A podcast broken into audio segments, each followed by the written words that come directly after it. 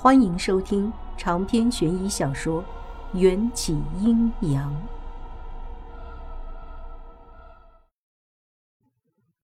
之前在新疆的时候，毛胡子曾经对着他一帮手下吹牛，说他那两只手掌之所以长得如此宽大厚实，是因为小时候跟着电视里的方法练过两年铁砂掌。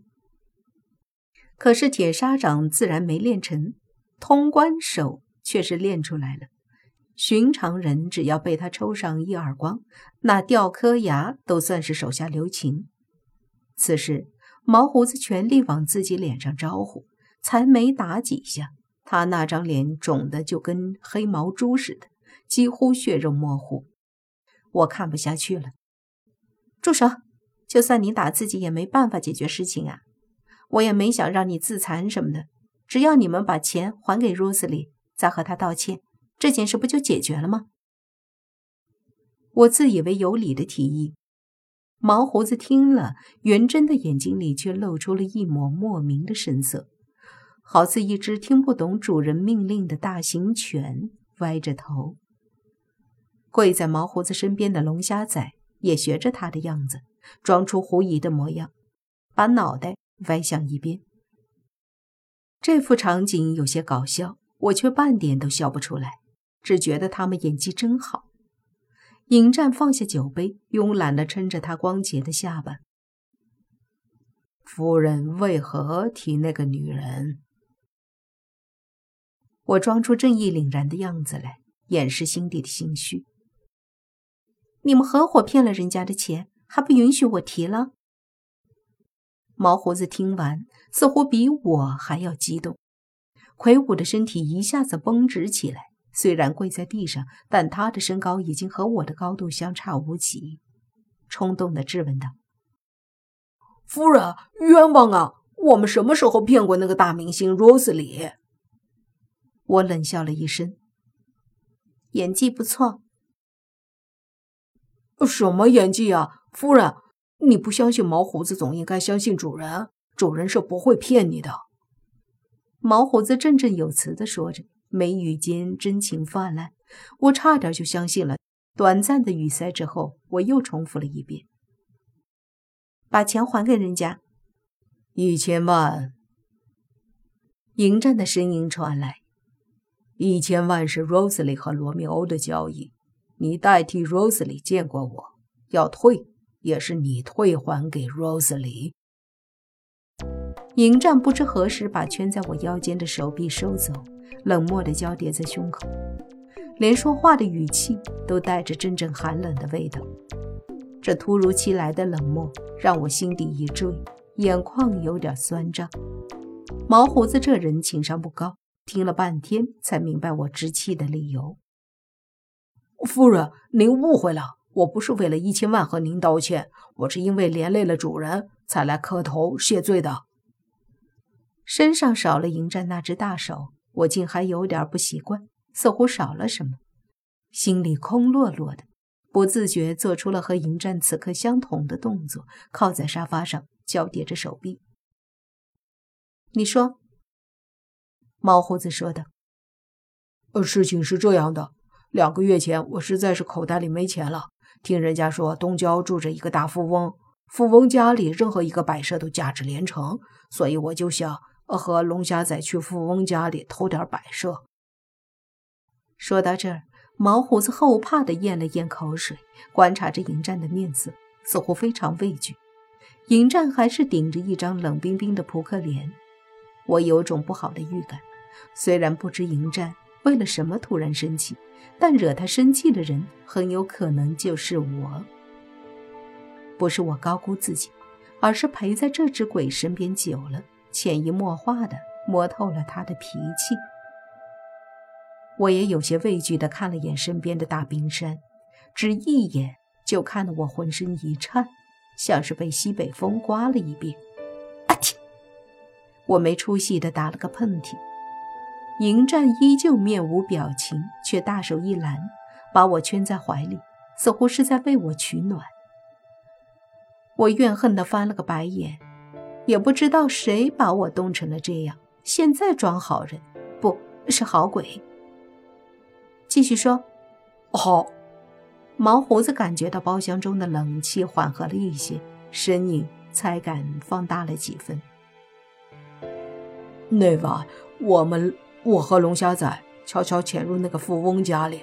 我本以为有钱人的家里一定有什么安保系统，可进去之后才发现，那房子虽然装修的非常奢华，却是一个没有人居住的空屋，而且所有的东西都像是被固定在房子里，一点都不能移动。这时候，我发现客厅上墙上呃挂着一幅水墨画，心想能在富翁家里挂着的，呃一定是出自名家的手笔，所以我就动了点心思。呃，寻思着，就算画框被钉死在墙上了，也可以敲碎画框上的玻璃，呃，把里面那幅画拿出来。反正值钱的是那幅画，又不是画框。是不是你们敲玻璃的时候被警察发现了？这倒没有。敲碎画框后，发现了一件更加离奇的事情。我刚把那张水墨画从画框里取出来，那张画。就变成了一堆粉末，被风吹散了。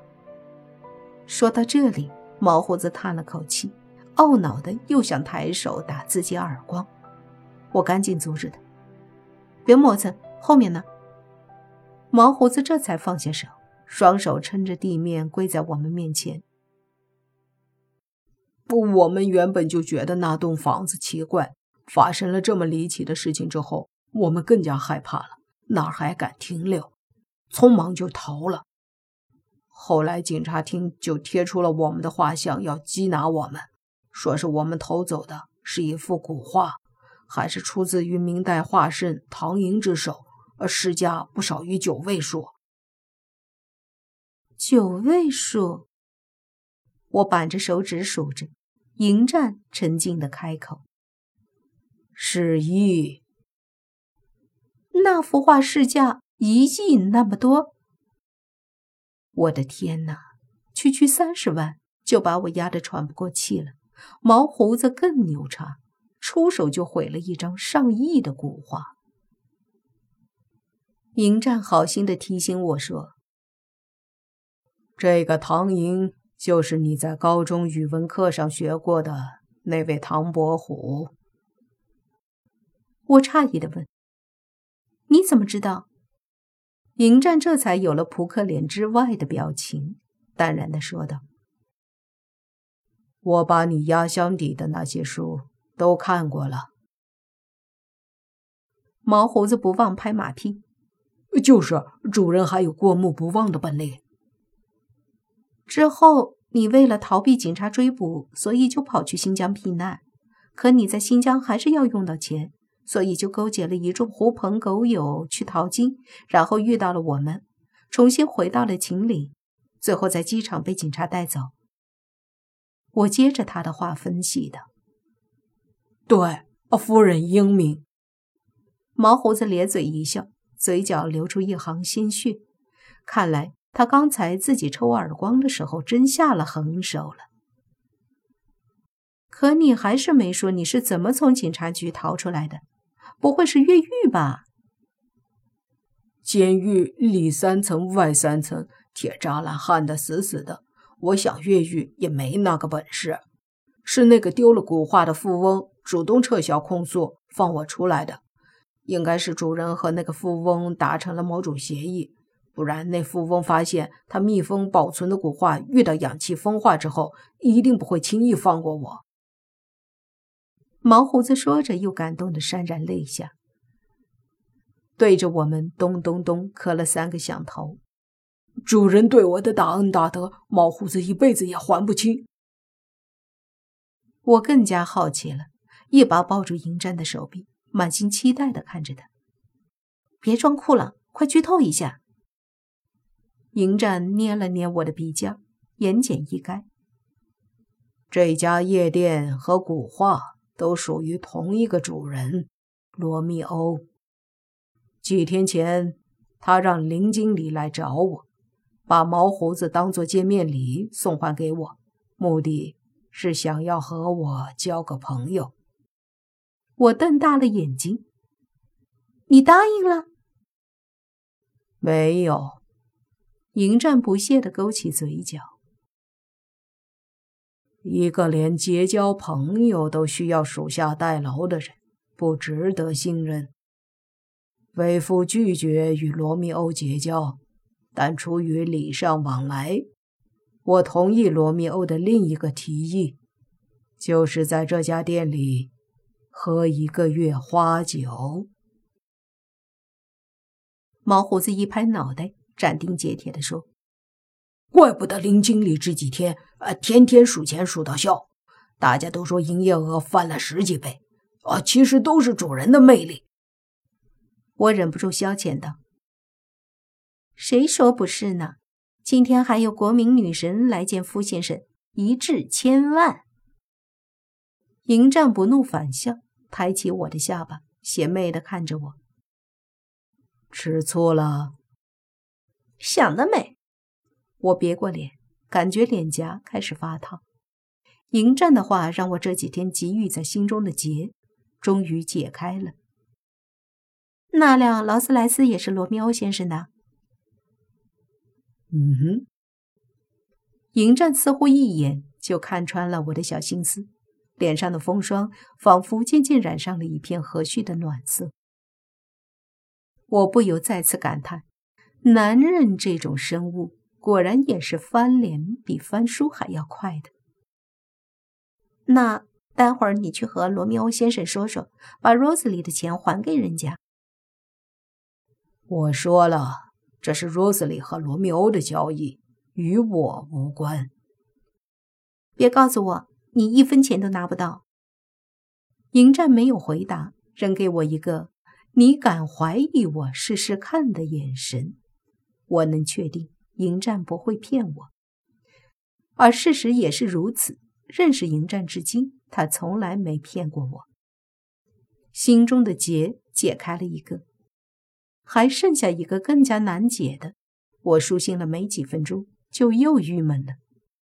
我消费了 Rose 里的一千万，要是明天 Rose 里问起，我应该怎么解释？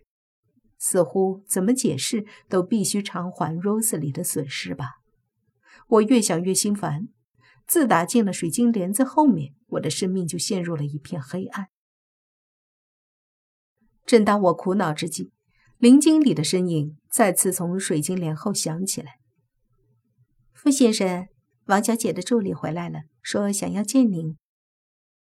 我去，真的是好的不灵，坏的灵。Rose 里怎么又折回来了？可转念一想。Rose 里走的匆忙，身上没钱、没手机，更加没有车钥匙。他一个坚决不能传出绯闻的大明星，不回来找我，半夜三更的还能跑去哪里？只是，要是让 Rose 里看见我和迎战大大方方地坐在水晶帘子后面谈笑风生，Rose 里也一定会像我之前表现的那样，以为这是一个早有预谋的骗局。为今之计。还是不要让 Rosely 和迎战见面为好。但人家付出了一千万，我又有什么理由拒绝呢？我纠结的脑袋都要炸开了，耳边传来迎战性感悠扬的嗓音：“请他进来。”迎战，你……我急得就像是热锅上的蚂蚁。迎战却从容的一笑：“相信我，不会有事的。”长篇悬疑小说《缘起阴阳》本集结束，请关注主播又见菲儿，精彩继续。